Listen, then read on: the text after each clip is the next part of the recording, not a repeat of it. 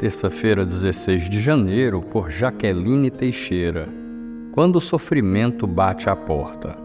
Eu lhes disse essas coisas para que em mim vocês tenham paz. Neste mundo vocês terão aflições. Contudo, tenham ânimo. Eu venci o mundo. João capítulo 16, verso 33.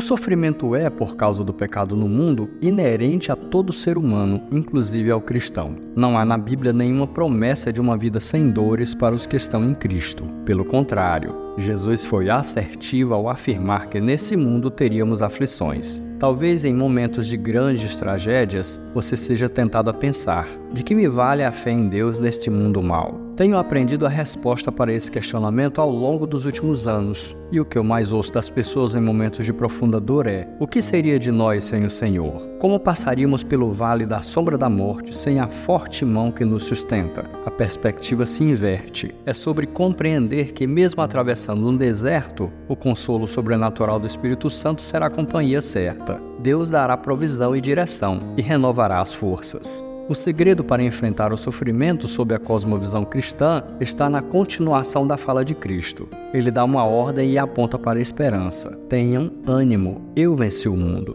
Portanto, podemos escolher dar passos corajosos e seguir de cabeça erguida. Para isso, temos que olhar para a vitória triunfal de Jesus. Quando o sofrimento bater à porta, Fixe seus olhos em Cristo, creia na misericórdia que se renova a cada manhã, seja abraçado e fortalecido pela presença consoladora de Deus. Em Cristo sempre há esperança, seja nesta vida ou na eternidade.